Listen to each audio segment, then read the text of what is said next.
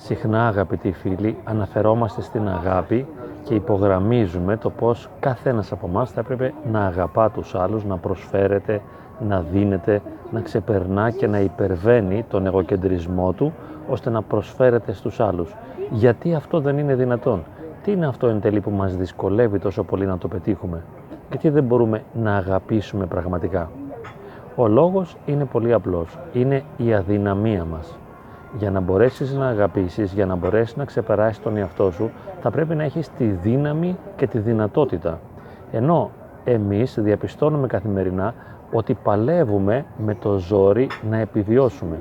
Είναι δηλαδή δύσκολο για μας να ζήσουμε και να έχουμε ποιότητα στη ζωή μας.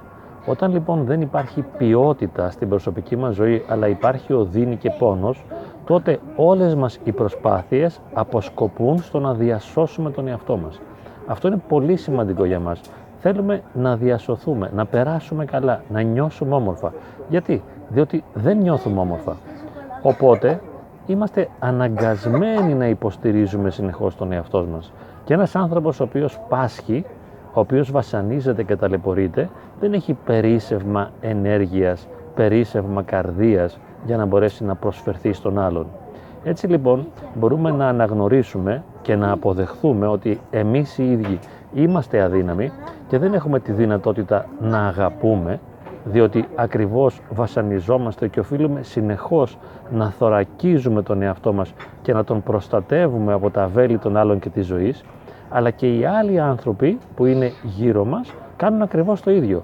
Προσπαθούν και αυτοί να προστατευθούν και να επιβιώσουν όσο το δυνατόν καλύτερα, διότι δεν περνούν καλά. Αυτό είναι το μεγάλο πρόβλημα.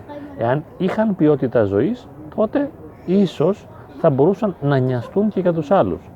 Οπότε, συμπερασματικά, ένας άνθρωπος για να μπορέσει να νοιαστεί πραγματικά, για να έχει μια θυσιαστική αγάπη, μια σταυρική αγάπη για τον άλλον, για να μπορέσει να τον διακονήσει και να τον υπηρετήσει, θα πρέπει πρώτα να έχει εξασφαλίσει μια στοιχειώδη ποιότητα ζωής, να μπορεί στοιχειοδός να νιώθει καλά. Και έτσι λοιπόν αυτό είναι ένας στόχος για μας, ένας πρώτος στόχος.